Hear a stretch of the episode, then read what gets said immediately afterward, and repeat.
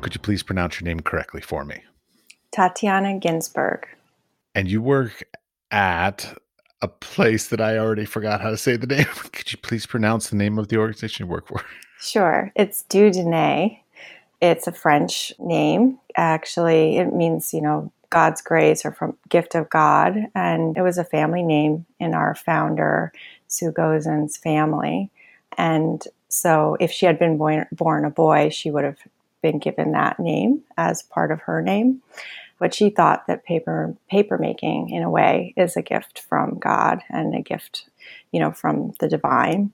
So she liked the name for the organization, and it, it is a wonderful name, but it also causes us no end of trouble because a lot of people can't pronounce it and don't know what it has to do with paper making. I understand. Yeah. Well, I mean, it, it's interesting because I was thinking about this before getting on with you about like just the nature of like different cultures and how they relate to paper and or making their own papers. Because I grew up in the United States where it's mostly, you know, production run papers, but I've lived in other places and visited other places throughout the world that the paper is a very much part of the culture um, and things like this. So, like, how do you? How is it? in America right now? So like are you finding more people interested in the, the hand papers or or is it you know is the interest still production um, I would say that there's more people interested in handmade paper than there were. I mean, certainly when Dieu Donné started in 1976, there were not a lot of people making paper by hand in this country for any reason, let alone really making paper by hand as a kind of creative act or working with artists. So that was kind of the idea behind starting Dieu Donné was to sort of use paper making as as an art making process, as an art form, and slowly drifted more from production paper, you know, just making paper for artists to take home and use, to what we do now, which is really focused on working with artists in wet processes in the studio. The interesting thing for me, I have been making paper for many years. I was actually an intern at Dieu Donné when I was in college, which was, you know, over a quarter of a century ago. So, you know, I have a sort of history myself with Dieu Donné. But I see so many more people now who have made paper and we get school groups and kids are like oh yeah i made paper once or you know or something like that. So definitely more people seem to know a little bit about handmade paper even if they don't use it. And it seems like more artists kind of understand the idea of why you might want to use handmade paper instead of just a machine made paper. So i think that that has changed over over time you know and that essentially papermaking is kind of a little bit more opened up to people both from an artistic standpoint and just from a sort of hey let's try this kind of diy standpoint. Sure, I remember doing stuff from like fabric, like denim, and, and like cutting up old jeans and then sort of beating them down in the beater, and sort of so you know the, the variety of uh, materials that can be used can be very DIY and done in your kitchen with a Cuisinart, all the way up to you know mulberry and some of the, the finer stuff that takes a little bit more work and exactly, finesse. exactly. It was since Dieu Donné started in in Soho in the sort of which at the time had a lot of garment industry, so there was a lot of offcuts of fabric. All the papers originally were from rag so just using either old materials from, you know, that people donated or from artists who specifically wanted to use, you know, their old jeans or their grandmother's sheets or something to things that could be sort of locally sourced from offcuts. And we still use material like that. We actually have this sort of rag cutter an industry rag cutter that we cut rag on. And we still make paper from linen and things like that. So we do still make some rag papers, although we have shifted mostly to using cotton and abaca and other materials that many of which are partially processed for the paper industry and then other things as you said like paper mulberry kozo fibers things like that that we have to either source I just order some from Japan. So sometimes we have to get it from far away. And sometimes we can get it locally from a paper making supplier because there are more people interested in paper. There are more places that you can buy materials. So, you know, years ago, you couldn't buy anything for paper making, you just had to make it all yourself. And now there's places where you can get paper making equipment. You have people who are interested in, in making their own equipment, but you know, there's some very good materials and very good machinery that's being made by a few people who are dedicated. Certainly. Now, one thing that I also doing a little research about you beforehand, I noticed that you and I are very similar in our geographical education. Uh, I was raised in Washington D.C. I sounds like you were raised in New York. Yes. Yes. Yes. I went to the University of Iowa, and so did oh, you. Right. Yeah, that's funny. Yeah, and then I went to the San Francisco Art Institute, and you went to Santa Barbara. So both you and I sort of did East Coast Center and then West Coast for our educations.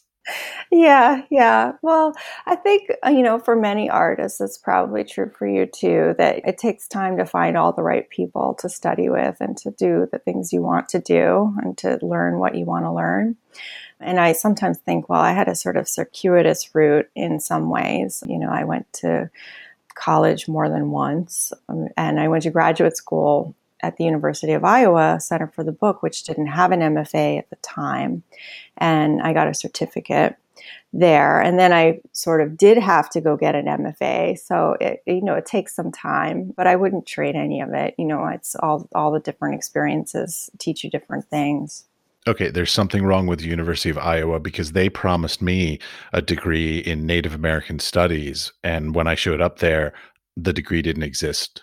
Like, so I had to change my degree literally on the spot in the advisor's office because they were just like, oh, you came for the Native American said Well, we're just starting that program. You can't actually get a degree in that yet. And I'm like, great. I moved all the way here for this degree. Wow. Wow. Well, it wasn't quite that bad for me because I knew that okay. they didn't have the MFA yet. And I knew, but that they thought they would get it. And they didn't get it for many years after that until actually Tim Barrett got a MacArthur Genius Award. And then he, you know, running the program and being the person sort of in charge of papermaking, all of a sudden the university realized, like, hey, we have something pretty special here. And, you know. Yeah, I was there before you. I, I graduated from Iowa in '95, and you were out in what 2000 something. Yeah, I think I finished. I, I was there from 2001 to 2003 for the certificate program, and so I, I took a good amount of time off between going to undergrad and then deciding to go back to school. And then after going to the University of Iowa, I went to Japan on a Fulbright researching natural dyes and Japanese paper. And then after all of that, I thought, you know, I should still get an MFA. So I came back to the US and ended up in California at UC Santa Barbara. Okay, well, let's take a step back though. So, how did you come to being creative in the first place? Were your parents creative? Did you have some great teachers? Like, what was your childhood like? I think both. I had great teachers, and my parents are not in creative industries, but in a sense they are. Like my father is an architect, and so I grew up very up, creative. Yeah, yeah. His office was in our house, one floor of my parents' house. So I would come home from school, and you know, like all kids coming home from school, sort of need to be occupied. So I drew a lot on old blueprints and floor plans and things like that, you know, using templates and things that they used back before architecture was all on the computer, you know, when it was all model making and kind of a lot of, you know, physically building and drawing things. So that I think really had a lot to do with how I see things. You know, I spent a lot of time looking at bird's eye views of rooms and I think that had a lot to do with sort of my creative life. And then growing up in in New York, in Greenwich Village, with a lot of artists around. My parents had a lot of friends who were artists and people that we that I went to school with. You know, their parents were artists, so it seemed very much part of life. not that there wasn't a, a, real disconnect for me in figuring out like okay so but how do you how do you make a living doing any of that? Because that's the big problem right? You know my father would always say well you find something you like to do and you figure out how to make a living at it. And i'm like yeah but the second part of that is the hard part right? It is. My wife and i have this debate constantly because she's of a culture she's czech so she's of a culture where it's you know get a job and then be happy. And, you know right. so like find find a living and, and then be happy and i'm like no but i want to be happy at work. My my family is very much in the same vein as yours is basically you know follow your happiness kind of the the silly thing like um what is it? It's uh if you love what you do you never work a day in your life.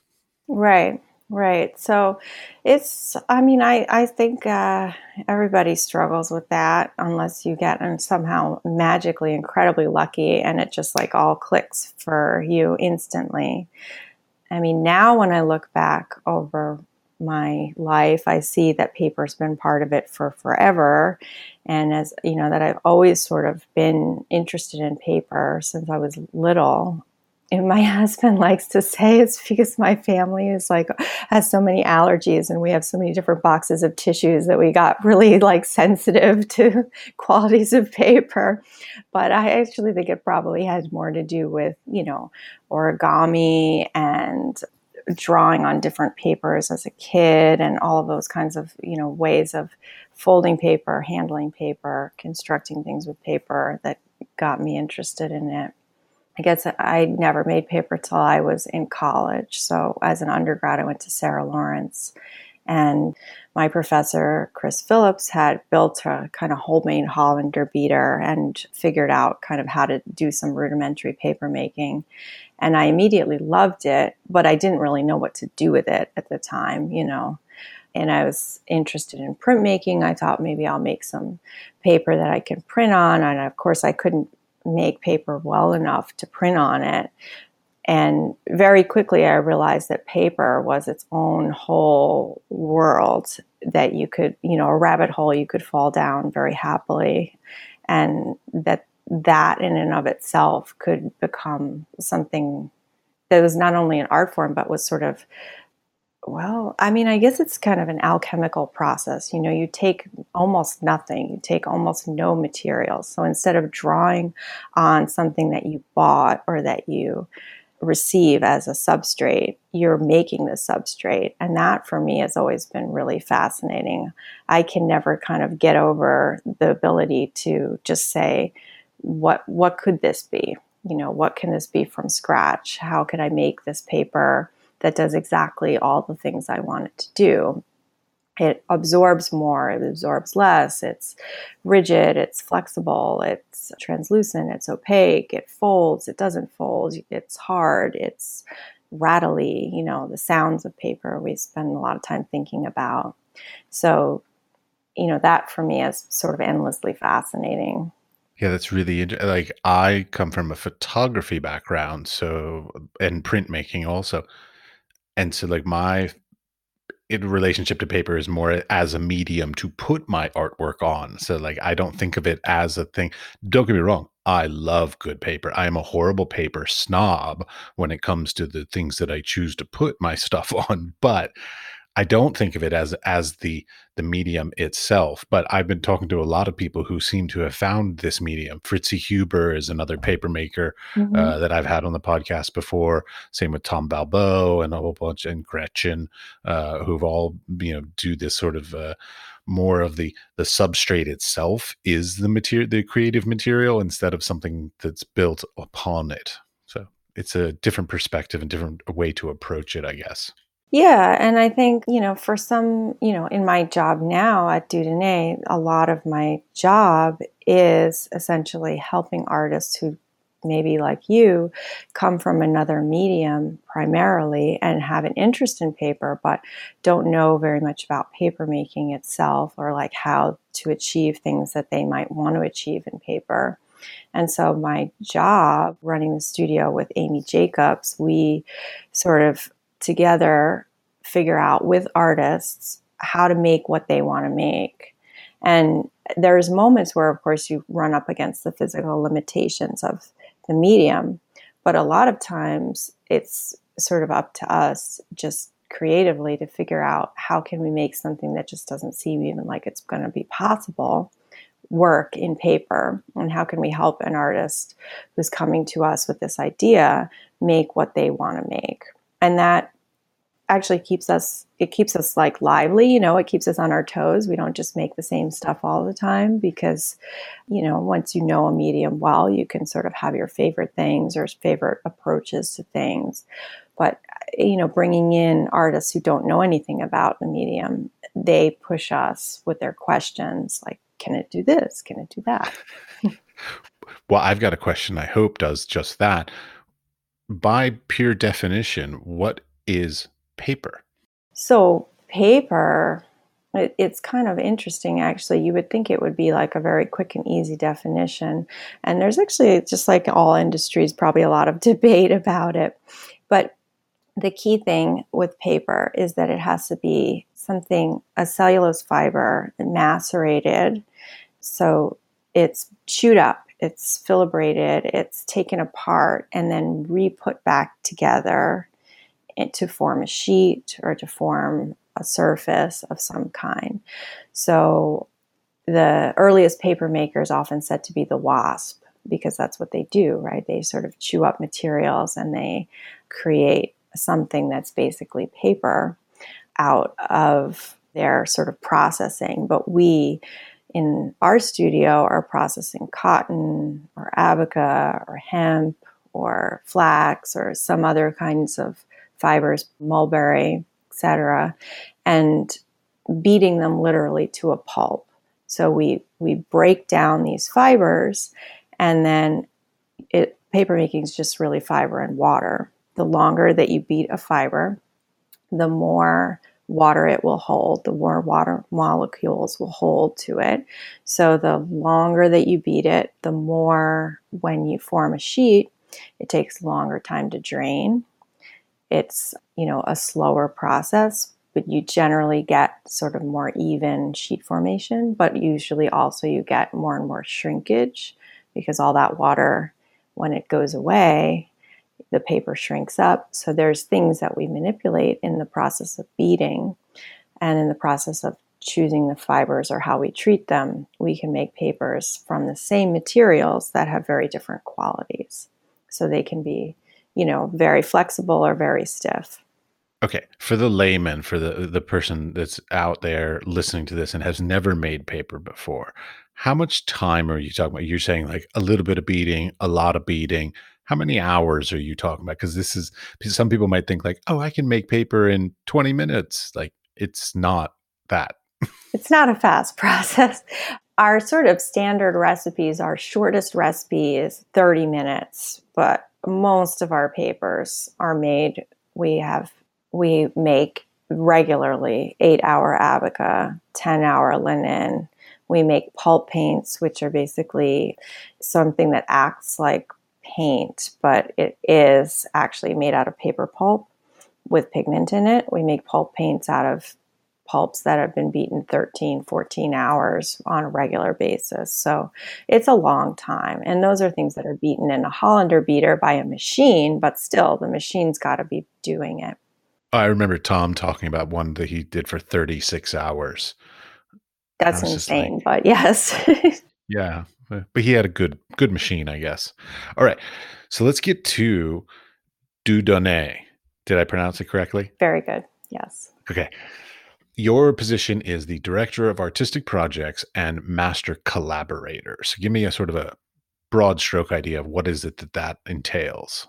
Well, being a collaborator, it's just it is a strange title in some ways, and I think it, it seems a little bit odd for some people, right? But being an artistic, you know, director of artistic projects, I think that kind of makes sense, you know. So if artists are coming to us with the projects, Amy Jacobs and I are the people who are essentially helping them figure out what to do with that project, how to make it physically, and what projects we're actually going to take on, what what artists we're going to work with.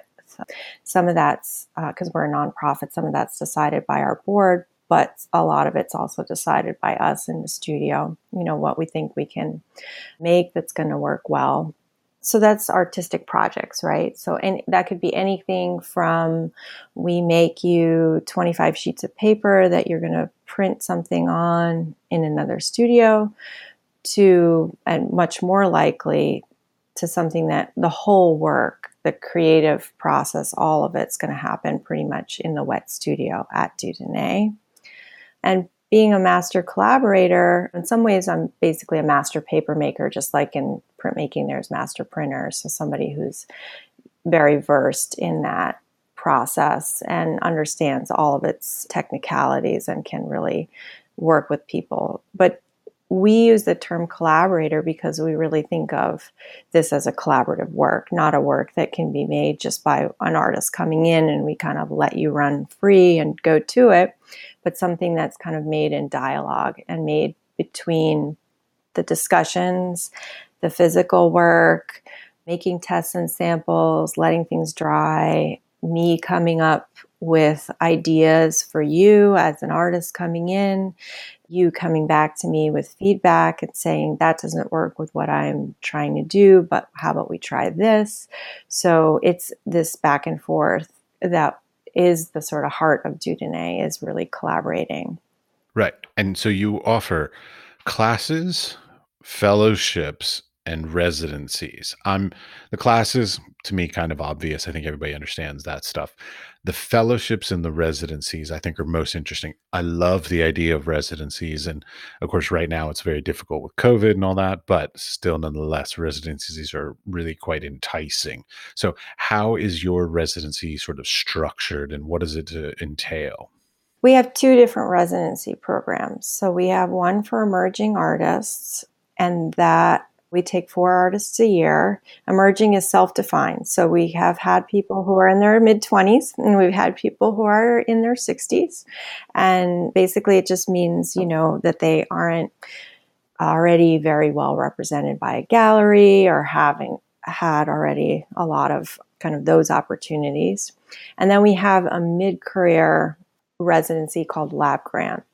So, Lab Grant is usually for an artist who's pretty well established and they have a good they have good gallery representation. Their work is getting out there. They're making a name for themselves or they might be already very well known but they haven't really had the opportunity to work in our medium in the way that we could help them. But we see something in in their work that we say i think if they could work in paper they could really do some great stuff.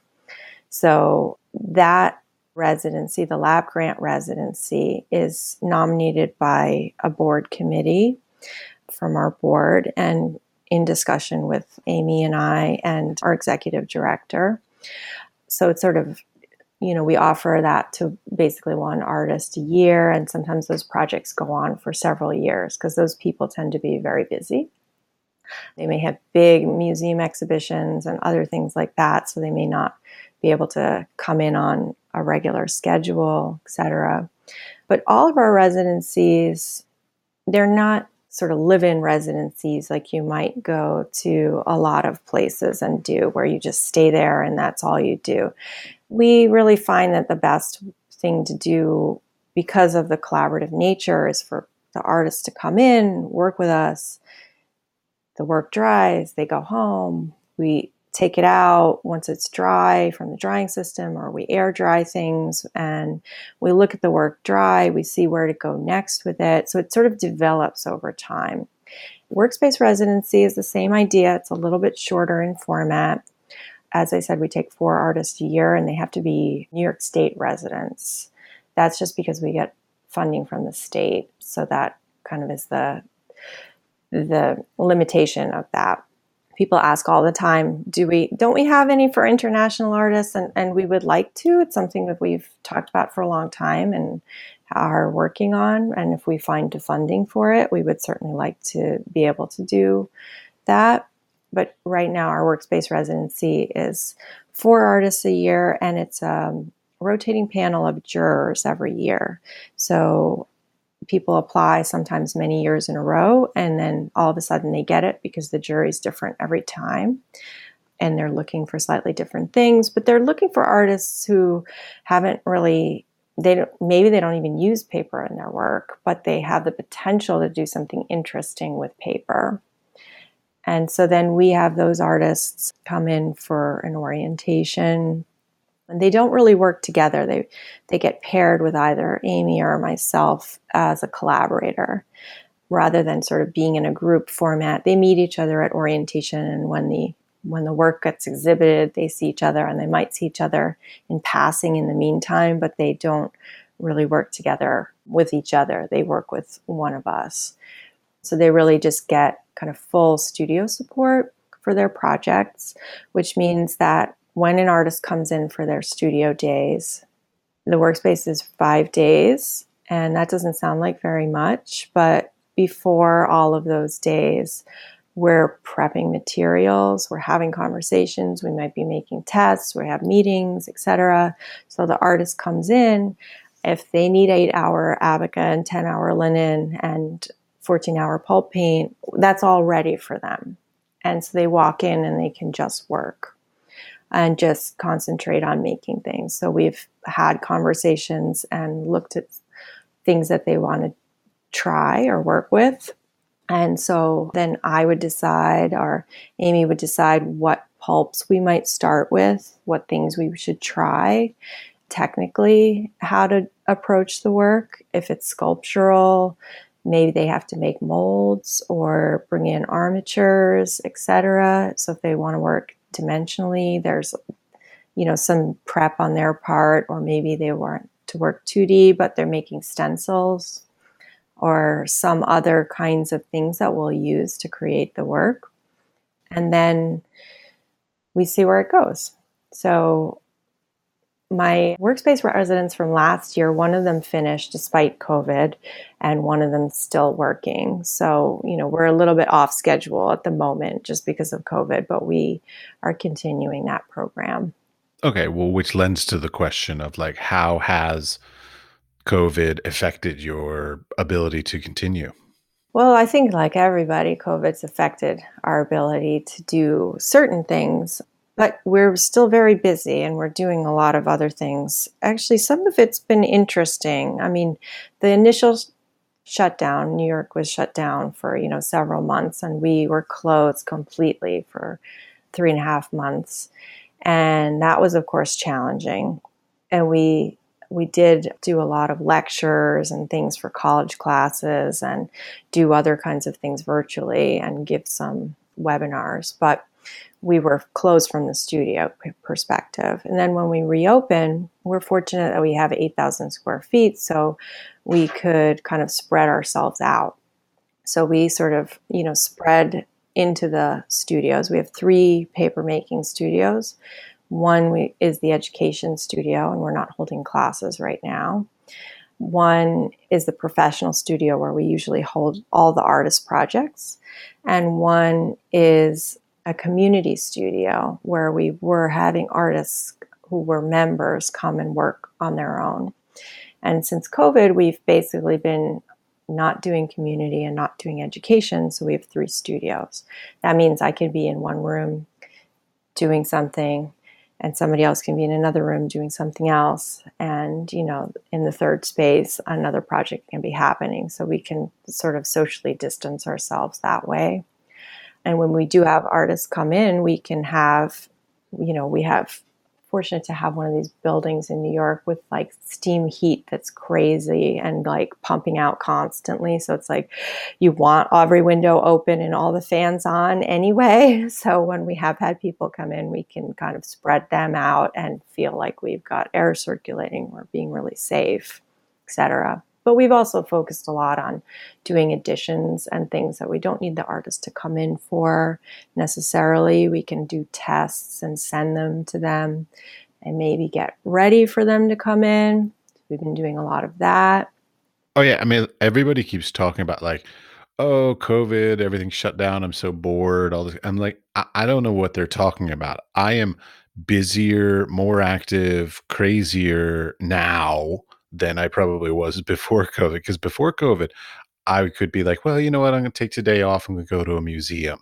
but I can't do that. So I'm like, okay, let's get to work. We this is our work time. We're we, this is we we're. It's very interesting because I feel like it's like we're limited on what we can do so we have to become more creative with our time and our space and our money and everything like this so like we're i feel like i'm actually getting more creative work done during this time than went before it yeah, I think uh, actually a lot of people have said that. Many of the people that we work with have said that it's actually been very productive. Not all of it, of course, you know, especially the beginning. I think everybody was very freaked out. And then a lot of the events over the summer were really stressful. You know, protests and things in this country really affected a lot of people. But then I think a lot of people, their solution has been sort of, you know, to keep saying, keep making things, right? And kind of keep keep focused on that. And without some of those, as you said, some of these other distractions, I, I would normally be having to go to somebody's opening or having to do some other events, and there's none of that. So we can just kind of work ourselves like crazy. Oh yeah, there's going to be a glut of artwork available uh, by the time this is all done because all these artists and creative people have actually had the time to be able to sit and focus on their work and get things done instead of being distracted by all the other oh I should do this or I can do that kind of uh, lifestyles. Right, exactly. And then, you know, we've all also gotten used to in this time doing Zoom phone calls and meeting, having meetings that are virtual. So we have some artists who we've worked with for a long time who don't live in New York or don't even live in the US. And we had sort of always been like, oh, well, we got to wait for them to come, you know. Now we're like having conversations with them virtually and making tests and things and not waiting for them to come to the studio. So, in some ways, we've been able to pick up some projects that had been kind of somewhat backburnered because we thought, well, you know, the next time they're here, whenever that's going to be, we'll do something on this. Instead, we can actually sort of move forward on some things that, you know, we can send to London or somewhere else. No, okay if you don't want to answer this question, feel free to say no. But like, how has this affected your financial stability slash ability to get funding? Because a lot of the what I noticed, like like arts councils and things like this, they had existing grants, but then they shifted them to be like COVID relief grants. So now there's not this pool of general grants that are a lot of organizations and nonprofits use as their their you know sort of their plan for budget fund stuff that it suddenly is not available because it's being redirected. I don't mean it's a bad thing but i do believe it impacts existing nonprofits. It definitely does impact and i think what we've seen in the immediate kind of crisis mode you know we of course like everybody were really panicked about it but we were able to get some COVID relief funding as well as have some of our existing grants be continued and given a little bit more of a flexible sort of reporting schedule. So, you know, in other words, if it was for education for kids to come into school, you know, from schools, we instead shifted it to doing web based programming or something like that. So that worked out. So we didn't really lose money, but where I feel we're going to have trouble is down the line because you know, right now everybody knows COVID is a major issue. There's been a lot of, you know, sort of effort to to sort of keep the community working and we've been very, very fortunate to have some wonderful funders who understood that and, you know, really have given us the sort of, you know, gone on faith and said, okay, we know you, you're going to keep going and keep doing good stuff. But where I see the problem is actually the budget cuts that are coming so that we, the city and the state funding, all of that kind of thing that we would not that it was our whole bottom line, but it was sort of, you know, there and it was really important and it helped us a lot. That uh, many of those things are multi year grants. So we might have something where we're okay for another year, but then what's going to happen past that? Because that all of those criteria and guidelines are going to change because there's not the money that there was a couple years ago, pre COVID, and the sort of focus on helping the arts community and helping sort of rebuild that tends to a little bit go out of people's consciousness, you know? So in the immediate crisis, everybody thinks about it and then everybody forgets. But Dieu Donné's weathered a lot of storms. You know, 2008 economic crisis definitely set us back. And so it's, it's always a little bit of a up and down. We hope we can ride it out. I totally understand. I used to run a nonprofit myself and sadly I ran it miserably and and it closed. So like I totally understand the the issues that nonprofits are going through and I understand the granting system in and of itself is so nebulous and difficult to get through. So, like, once you already sort of have that funding, it sort of becomes a little bit of a fearful thing of lo- potentially losing that funding in the future uh, by no fault of yours. And that's what this scenario is doing. Is it, you know, it's setting up a scenario where in the next couple of years there's going to be some difficulties for a lot of nonprofits. Yeah, I think it is going to be very difficult. And I mean, I uh, really worry about a lot of the nonprofits that are younger than us. I mean, the ones that haven't been around for as long, we at least can look at our track record over time and show potential funders sort of that we've been doing this, you know, for over 40 years. And that does help because they sort of want to see that the money is going to go to something that's going to keep going. And I mean, I, I worry for us, but I worry for a lot of our colleagues and, you know, people who are in all sorts of different nonprofits in, in New York City, as well as everywhere. Oh, absolutely. Now you mentioned also additions. so this is also some other little. Uh, my in my mind, I went from funding to like earning money so that you sell artworks as well through you i've seen it on your website i assume you also have some gallery space that people can come in and potentially see some works.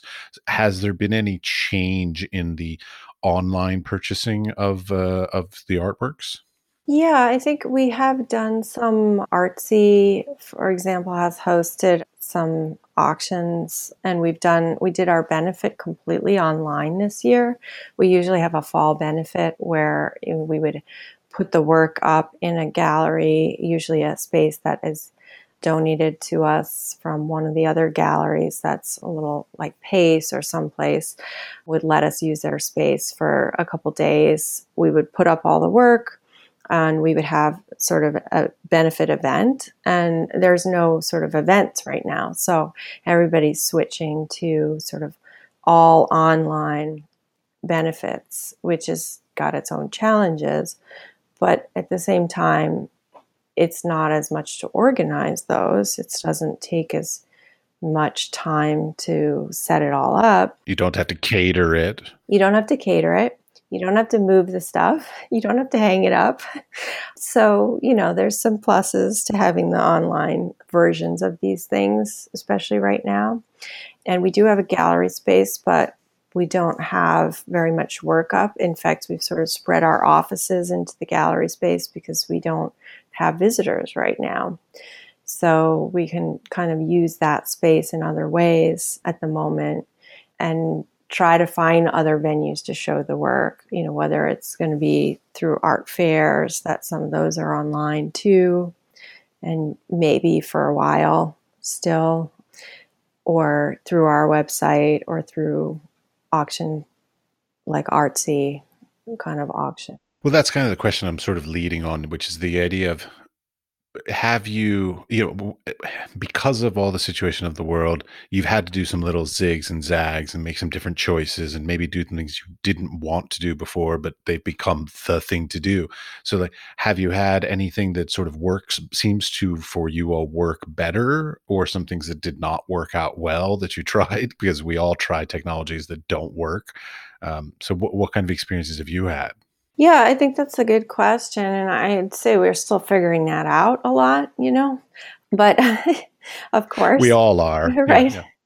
But I, I think doing webinars has been interesting. You know, we've had people, different people from all over attend things, whereas some event in person, maybe we wouldn't have had, we would have had sort of I don't want to say the usual suspects, but we would have had a lot of people who are already kind of in our network are known to us and already people who would come to things that we would do. So that's been kind of interesting.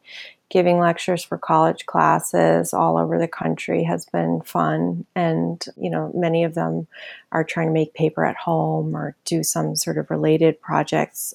So they couldn't have necessarily come to us and we might not have gone to them. You know, we might do something where the school has the money to say fly me out there and teach a workshop but a lot of times that would be sort of prohibitive. And now that we're sort of doing these online it's much more accessible and affordable for people. We're just actually doing the donation based rather than charging a set amount. That's been i think a real plus. and then you know it has been interesting to try to figure out how to edition artists work or work with artists on a project without them being in the studio. And that that is challenging. I mean, some of the projects definitely have yielded some interesting results that I don't think we maybe would have gotten quite there, but they just take a lot longer if you're going back and forth with people without having them kind of physically present, especially if they haven't worked in paper already. For people who we we know or who know paper, then maybe we can have a dialogue back and forth a little more easily because they sort of understand the medium and it's a little more of a fluency. But for people that we are working with, who we started working with pre COVID and have not come in, some of those projects we've done some work on them and then decided, you know what, we're just going to wait till everybody gets vaccinated because this is just too hard. And this would be really easy to get there in the studio. We would just get to something that we all thought really worked and looked great. And without that sort of hands in the pulp moment, without the sort of physical, tactile experience, it's just too difficult so it's been it's been interesting. You know we've learned some things along the way about how to work with people remotely. And some sometimes that works and sometimes it only works so much. And then you've got to actually do the work in life. Well i mean that's one of the things that okay paper like I've tried to order paper online just as a consumer. So like I want to order some nice handmade paper to do some work and like I've I'm never a fan of buying paper if I can't touch it. I'm I'm a very tactile because I mean there's a certain like you were talking about earlier like the sound of the paper, the the density of the paper, the literally the surface of it. So like these days like we kind of have to learn to do it online but i also noticed that a lot of people are being better with it because like they're shooting different angles so you can see the texture a little bit better. Some people are even making videos where like they'll they'll move the paper so you can see how it looks under different light this kind of stuff like the i feel like this is pushing the technology of the sort of the market of paper itself uh, sort of forward in a way that makes it a little bit easier for people to grasp some of these technological things that that needed that that tactile interaction that we are sort of you know progressing beyond i guess or, or getting some new ways to accomplish. Yeah that's really interesting. I think you know paper is something that everybody wants wants to have a sample of or wants to touch or wants to sort of be engaged in physically. And it is very difficult to shoot a bunch of white paper and have it look like it, you know, has anything different about this batch versus that batch. We don't really do custom paper anymore. I mean, we we do occasionally, but we really hardly do custom papers anymore, but that's always been an issue with custom papers as people would say, well, I want this and I want to do that, you know, and can you make something that works that way? And sometimes their idea and our idea isn't quite the same unless we have a sample. So we basically have to make samples, at which point you've kind of made a lot of what you would have to make anyway, right?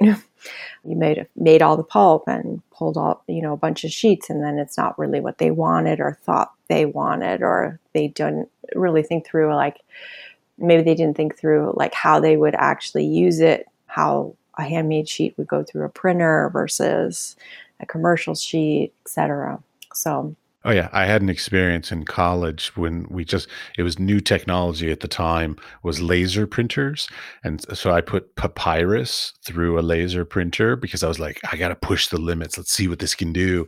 And it ended up bursting into flames because the papyrus caught fire inside. So so little tip, laser printers and papyrus bad combination. Yeah, I could see that not working very well. No, it didn't. The school was very unhappy with me destroying their brand new laser printer. But I'm sure. well, I think everybody who's interested in paper has put something through the printer that they probably shouldn't have, you know, and gotten in trouble for that. I, I've broken more printers by putting outrageous papers through them. Like I keep trying. I really want that like inkjet printer that I can run like 600 GSM through. That would be amazing. But it, it's it's close. It, it it can. There are some that can do a reasonably good job at it, but it's still not there. All right something that I was thinking about because we're talking about all this the being in a print shop and stuff. I remember when I was at school in at the Corcoran, one day I would just happen to be walking down the hallway and in the printmaking shop was this older guy just sort of you know talking with one of my professors and and, and all the students were sitting around going like oh my god do you know who that is? And i was like no i had no idea who that was. Turns out it was Rob, it was robert rauschenberg who was just there just winging off an edition with uh, one of my professors. So you know what I wonder about is like for you working with such an esteemed institution, basically, have you had any circumstances where somebody came in that's like, oh my God, can you believe this person's here? Oh, yeah. I mean, we definitely have that. And there's definitely people who sort of are, well, I mean, we're really fortunate. We have mostly, uh, I would say all the artists we've worked with have been really nice people, you know, and it's not that some of them aren't more demanding than others, but it really does make a difference if people are you know somebody you can talk to and somebody you can work with and i would say most of them are much more down to earth than than you think they would be. But there are those sort of like starstruck moments where you feel a little bit well the pressure of having to essentially make really good work in a medium that has many many different variables and factors from you know sheet forming to pressing to drying all of these things and you think if I screw this up, this is really bad because here they are. Here they are. I mean, we had Do Ho Suh come in to do some thread drawings, and he's a wonderful person, wonderful artist. But we were all working really, really hard. And then, of course, the moment that something's not working well, some folks from his gallery and some a bunch of visitors show up at that moment where you're sort of pulling your hair out and you just think can I just become invisible? Can you just not see me while I'm sort of cursing under my breath and like trying to get this right and fix it? Like, don't look too closely right now. Don't take the picture at this particular moment there's always those moments in the studio where you feel sort of like, why is it that the moment when it's on display, you know, something goes really terribly wrong? But paper is also a pretty forgiving medium. I mean, it's compared to a lot of mediums, we have artists all the time say, it's amazing. You can kind of fix anything. I would say, well, I can't fix everything, but I can fix a lot of things because it's all still wet, you know. So there's a lot of things that if something gets, you know, damaged in the process, you drop your glasses in the sheet, which I've done, or in you know, done something, right? That you knocked into something, you the artist puts their hand down, you know, on a place that it's going to show. A lot of that can be sort of touched up or padded out or somehow hidden because everything's still really wet and malleable. So there's a lot you can do to fix things. Can't fix everything, of course, but there are a lot of tricks that we have of fixing things. Okay, I have an incredibly specific question because I want to know it for myself. I work on paper and I traditionally am a photographer, so I traditionally just put things under mats and put them in frames. And they're done. But I'm working more in a three dimensional quality, but still working with paper, floating a, a, an image like in a frame kind of thing.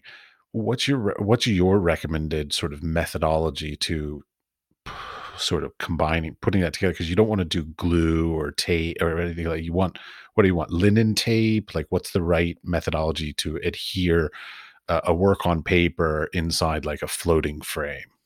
Yeah, I think, well, a lot of our papers, uh, it's very challenging because the more translucent they are, the more that you, you know, if you, if it's opaque, if it's a heavy cotton sheet or something, then definitely linen tape, just like you would if it was being matted, would be perfectly good.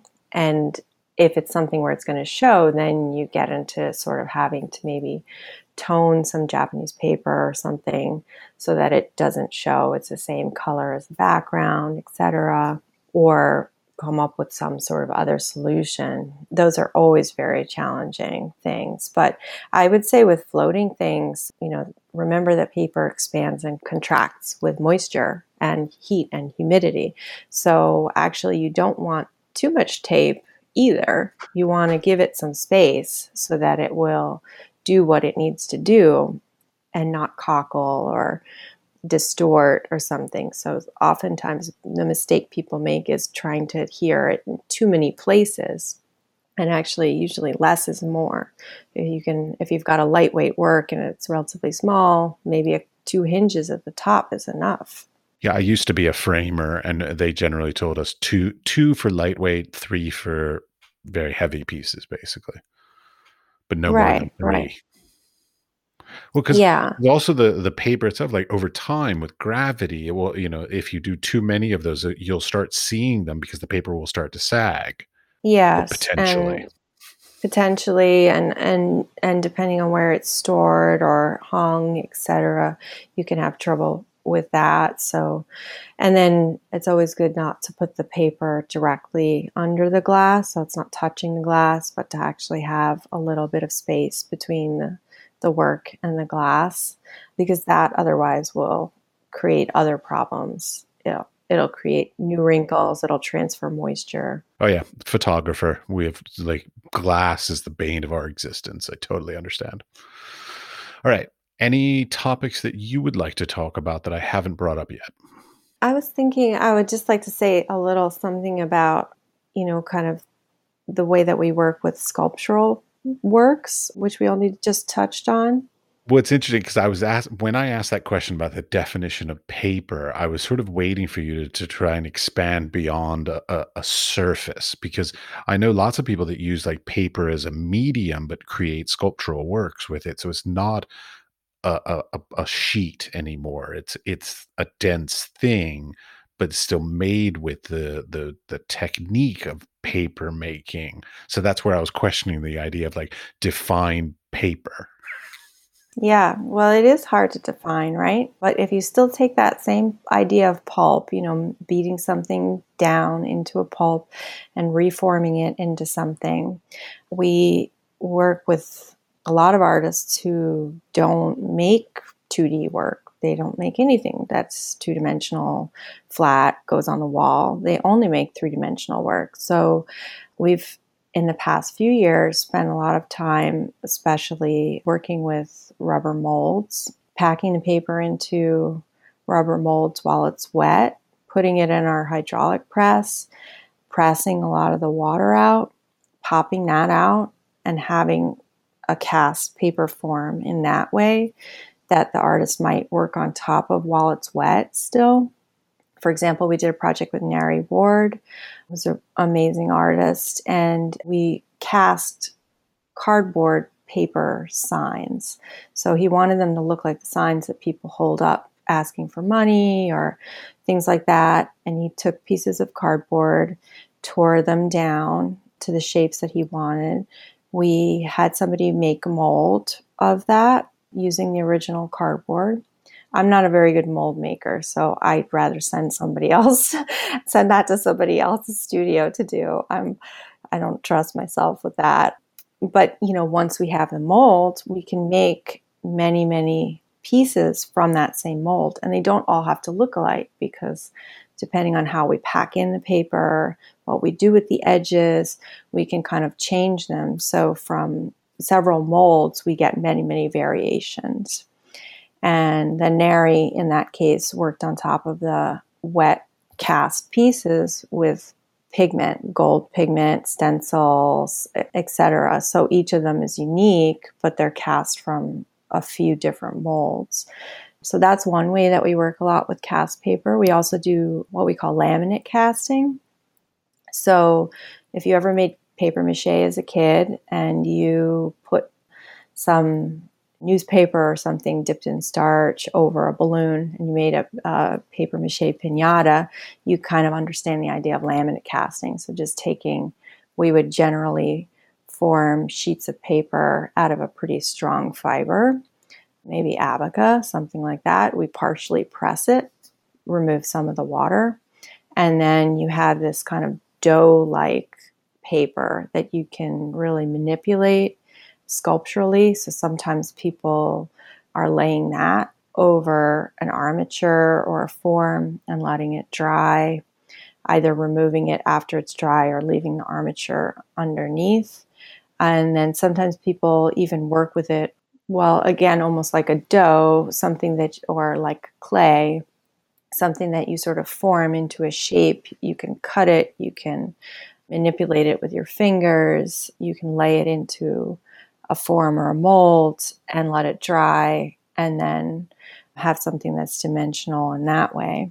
And always the questions with any kind of work that's sculptural is how you're going to dry it because it's it's a lot more difficult than drying flat sheets of paper. And the drying process is where a lot of things change. Sometimes people love that change and sometimes they don't. So sometimes we take a, a piece, for example, of very strong fiber that's been beaten a long time, wrap it over an armature, and as the paper dries, the paper is actually stronger than the armature and it will distort what's underneath it some people are really excited about that. How can we get it to do that more? Let's put it in the hottest room. Let's get it to dry really fast. Let's put all the fans on it. Let's see what else it will do. And other people are like, that's not what I wanted. I wanted it to, you know, look the way it looked when it was wet. That's actually one of the hardest things about paper is that it looks one way when it's wet and another way when it's dry.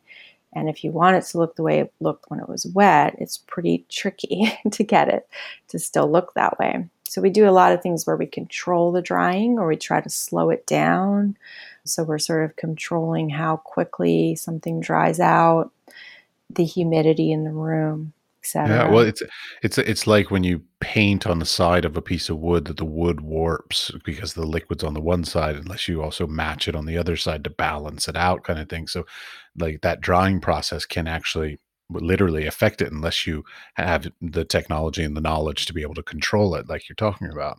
Yeah, exactly. It's very much like that. So if you've ever painted a canvas on one side and not done the other, or piece of wood, something like that, you know the kinds of issues with moisture and draw, how it can pull a lot. So we spend we spend a good amount of time sort of strategizing how to dry things, babysitting some of the work that artists have made is sometimes almost more time consuming than ha- having to make the work is sort of monitoring it while it's drying, rehumidifying parts, weighting down other parts, you know, things like that.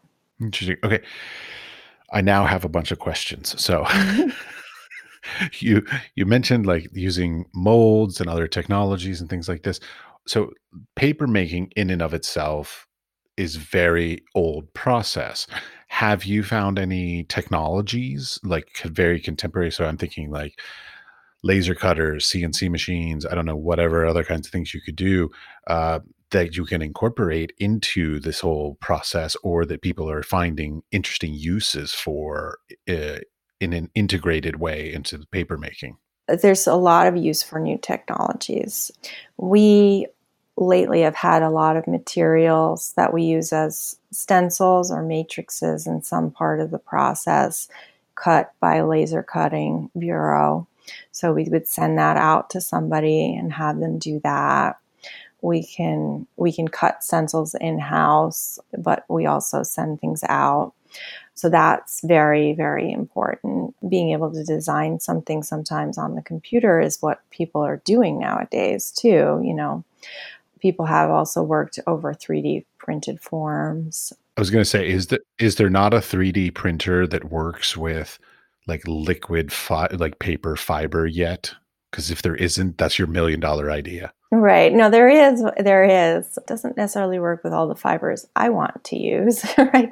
Those things do definitely exist, and they they tend to make what what I would call not very good quality paper as this the material. But there are some artists, Brian Queen in Canada, who's really interested in using 3D printers, laser cutters, all these things to make either molds or to form things. And he's done more research. And also, Magnolia Paper out in Oakland, California, they've done a lot with, they use a 3D printer to print watermarks. So, the traditional way of making a watermark or a watermark is we're mostly used to it from currency or something where you hold it up to the light and you see it. A watermark is made by having something on the mold or the screen when you form the sheet of paper that makes that area thinner. So you see through the design of whatever that is because that was a thin area of the paper. So Magnolia's got a 3D printer where they're printing out things that they use for watermarks, which is really fun and and I think has a lot of potential and is a great way to sort of use new and old technology together.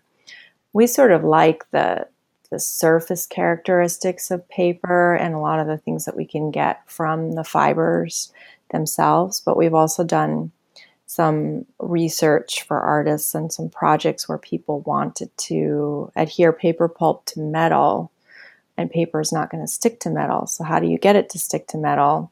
We might press out all the water and use a resin or some other kind of material that is designed to adhere to another kind of surface. So there's ways that that could be, you know, chemically sort of investigated more than we've done, certainly. Okay. One other thing that it, that popped in my head is I remember a conversation I've had with paper makers in the past about the like the sheer volume of water that goes into doing it. And while there are many ecologically friendly ways to accomplish this like so what are some of the th- ways that you've figured out because uh, you know water's not cheap and all the other resources to create paper are also not cheap you know even just the space that you all have is not cheap especially in new york.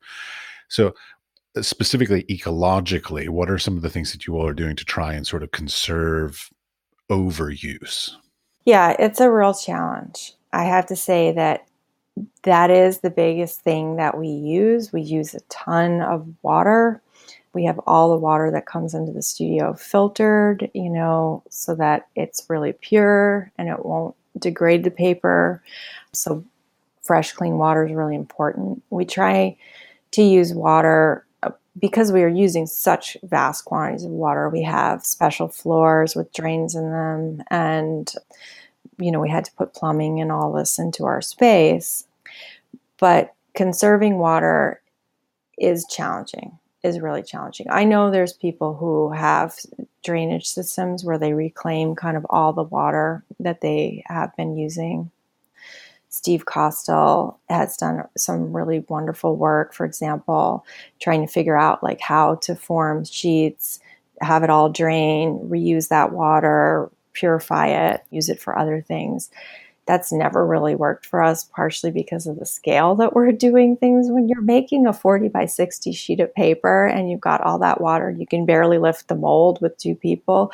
You can't worry about how much of that ends up on the floor. Just to be clear, I'm not one of the people that's like super ecologically minded. It's just a question. I make no oh, judgment. yeah, it's it's it's a really important question. It's something I think about. I think about that at home. Like I'm always trying not to use too much water at home because I feel like in my life I'm just using so much water all the time and so kind of surrounded by water. But wherever we can, we try to drain out things into a bucket that we use to clean or not just use water to you know spray everywhere and clean the floor but scrub it or whatever you know however we can uh, we do that. And then with our we, we call it trash pulp or discarded pulp the pulp that's kind of you know not useful anymore. Either it's gone bad or it's got too much dirt in it or you know, fell on the floor or whatever, that kind of thing, we press all the water out and we can recycle that material. And actually, we have some artists who really love the trash pulp. They'll just go to the corner where there's a bucket of like all kinds of scary stuff, you know. Um, anything could be in it and they they want that material they they love the sort of surprise of all the different colors and textures and materials put together and they don't mind if there's a little hair in it or whatever else fell on the floor or some blue tape that you know got stuck to something they're, they're okay with that they love to use that material in their work too all right the last thing that i thought of was can you offer me three artists that are working now that you think we should know about? Wow. Basically, people that are not already household names or, or big, but like people that you think should people should uh, pay a little bit more attention to. The first person who came to my mind was one of the first artists I worked with that was one of Amy Jacobs's residents at Dieu Donné. So when I first took the job that I have now, she was in residence, and her name is Lina Puerta. And she is a wonderful artist who uses mixed media in many interesting ways, but she's really developed something very interesting, I think, and very special in paper. She has an amazing color sense and can combine a lot of materials that you just wouldn't think could work together. She uses fabrics sequins, all sort feathers, all kinds of materials that seem very disparate and separate. And she will kind of layer those in between layers of paper and then do something with stenciling, what we call blowing out or removing some of the paper pulp using water pressure so that you kind of carve back, almost like scratchboard, you carve back into the wet sheet and you find or you discover some of these materials that are sort of in the layers or in the different parts of this. And for me, working with her, seeing her approach to how she works really kind of opened my eyes to the idea of like not thinking that, you know, just because you're working with paper, everything has to be all natural or all somehow cellulose fibers that all go together seamlessly. You know, a lot of my training from going to University of Iowa and then studying in Japan was all based in natural materials, natural substances. So, kind of combining these surprising artificial materials with natural materials in ways that I would have never thought worked together. I think her work is really amazing and she just has a, a really good sense of how to pull those things all together and make them really cohesive. So she's one artist that I think is worth looking at. So that's Lina Puerta. The other artist who came to my mind right away is somebody who was my workspace artist last year. Her name is Trisha Wright. She is originally from England, uh, English and Irish background, and lives in New York. And so she came to to me as a workspace artist, and she's actually just finished a big project for the MTA. So she has a subway station with some of her work in it, which is great. The reason I thought of her is because, again, you know, just sort of intuitively, she developed a body of work with us, with me in the studio, where she manipulated paper pulp by hand, sort of mushing it and forming it into. I'm not going to be able to describe this well without any visuals, but people will just have to look it up into something that kind of looks like skin and kind of feels very visceral and very much like something we are used to looking at, and yet very foreign. And she put these together, these pieces together again with other kinds of materials. She used dirt, she used peat. She was very much in her residency thinking a lot about the DNA and the sort of going back into our own, mining our own histories and kind of going back through like our sort of what what's inside us and where we come from. And she was very inspired by the Seamus Heaney poem that begins We Have No Prairies, which is about this idea that, you know, in America, we go out to discover ourselves, we go to the prairie. I mean, I, I maybe don't, but you and I both went to Iowa, so maybe. maybe uh, yeah, we went to the prairie. Yeah. We went to the prairie to discover something, but that for the Irish, you have to dig down. You have to go down. And there's nowhere to go out. You go into the soil, you go into the bog, you go into the peat, and through that, you excavate, you find, you discover these other aspects, these other things that you can pull out. So she made these really wonderful pieces that you'll just have to look up that were exhibited in our gallery. I'll put links to all these people in the show notes. Great. That's terrific.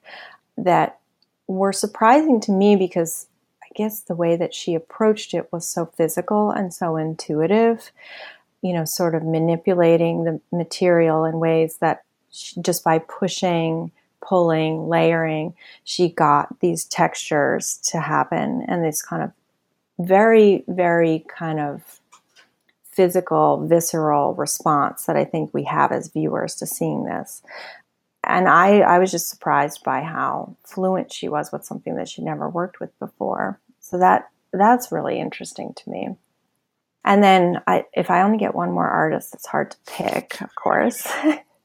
um, but maybe just like because I'm talking about physically manipulating paper, the person who came to my mind was Jared Beck, who is a, also was a past workspace artist who we've worked with, uh, worked in the studio, and he's worked at Dieu Donné for for years. Doing, he's very very tall, so you have to know that first.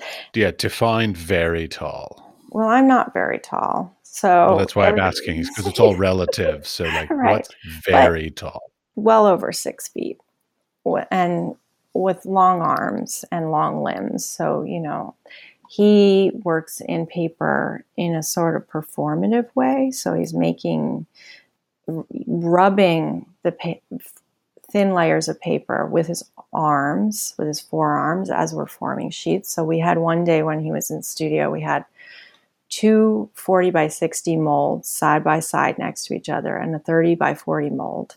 And you can imagine, so this is a big, long stretch of freshly formed paper. And he walks down that stretch, rubbing his elbow through these freshly formed sheets, pulling the paper and manipulating it until it sort of comes together and comes apart. So it almost makes like a lace pattern. And so, in making that kind of layer, we then take that layer and transfer it to to stack it up to basically couch it or which is what we call laying the paper onto a felt from the French word coucher to lay down. So we we take all these layers, pile them up one on top of another, and you're getting this kind of different laces that are going on top of one another and forming something that again you can't really tell exactly how it's made, but it feels feels familiar and strange at the same time. feels like something that's comfortable and uncomfortable. And I think you do have some sense when you look at these works that there's a lot of hand involvement. There's a lot of physicality that's involved in it. You don't necessarily know that he's running his arm down it. And by the end of the day, his forearms are, you know, red and raw and covered with pulp and color, pigments, etc but you have a sense somehow in those works that they're very physical. And he also did a, a really amazing installation at Smack Mellon, which is a, another nonprofit gallery space that's near us in Brooklyn, in the Dumbo section of Brooklyn, where he used a lot of a lot of our discarded pulps again the trash pulps the things that we can't use he would just say, I'll take it, I'll take it. And he would take all this material and made these giant sheets and made this huge moon piece, these big black sheets and hanging work hanging from the ceiling of this giant space. You'll have to look it up to see what I'm talking about. But just the scale of it, the sort of materiality of it, I think was really amazing to be able to walk under this work and to see paper and interact with paper, something that we're used to maybe 18 inches from us, right, in a book. or a notepad and have it be this surrounding space that to me was really an exciting thing. And so those are those are three artists who i think could all be known better and are all doing really interesting things with paper and have continued to work in paper not just during their residency at Dieu Donné but after you know. So of course that's that's what we want right? We we hook you and then you you have to work in paper forever. Fair enough. All right. Last question is any advice i would say my advice is if you're interested in paper just start start anywhere start somewhere. So you know sometimes we get caught up I certainly can get caught up in what's a good sheet of paper or how can I make this piece better or how can can this be really exceptional in some way whether it's perfectly white sheet or it's beautifully formed or it's giant or it's this or it's that. But at the same time i think there's a lot to be said for just making anything you can make. And i've seen amazing things that people have made with no equipment just you know at home with a blender and some ingenuity. And so it doesn't have to be all you know precious fibers that are very difficult to obtain or difficult to work with. It doesn't all have to be something that is maybe what you would think of when you think of paper you know if you drop your definition of paper and you think well it could be anything it could be sculptural it could be flat it could be any of these things then remember that toilet paper is very good at what it does, right? So each paper can be very good for its purpose, and it's just a matter of what you want to do with it. If you want to take something that has the quality of a paper towel and print on it, it might not work that well. But if you're just interested in exploring paper and just seeing what you could do with paper making as a medium, there's some great books that are out there Helen Hiebert, who worked at Dieu Donné many years ago, has written a lot of really good books and videos. So, you know, you don't have to be in a paper studio with a wet floor and full drainage and all of this kind of equipment and English molds, etc., to be able to make paper. You can you can really make it anywhere. And that's actually what's pretty exciting about paper too is that it's fully accessible at every level you can make it no matter where you are, as long as you have just a few simple things. If you have no water, you have a problem. But if you have water, and if you're in the desert, if you can reclaim your water and reuse it, you know, you can still make paper.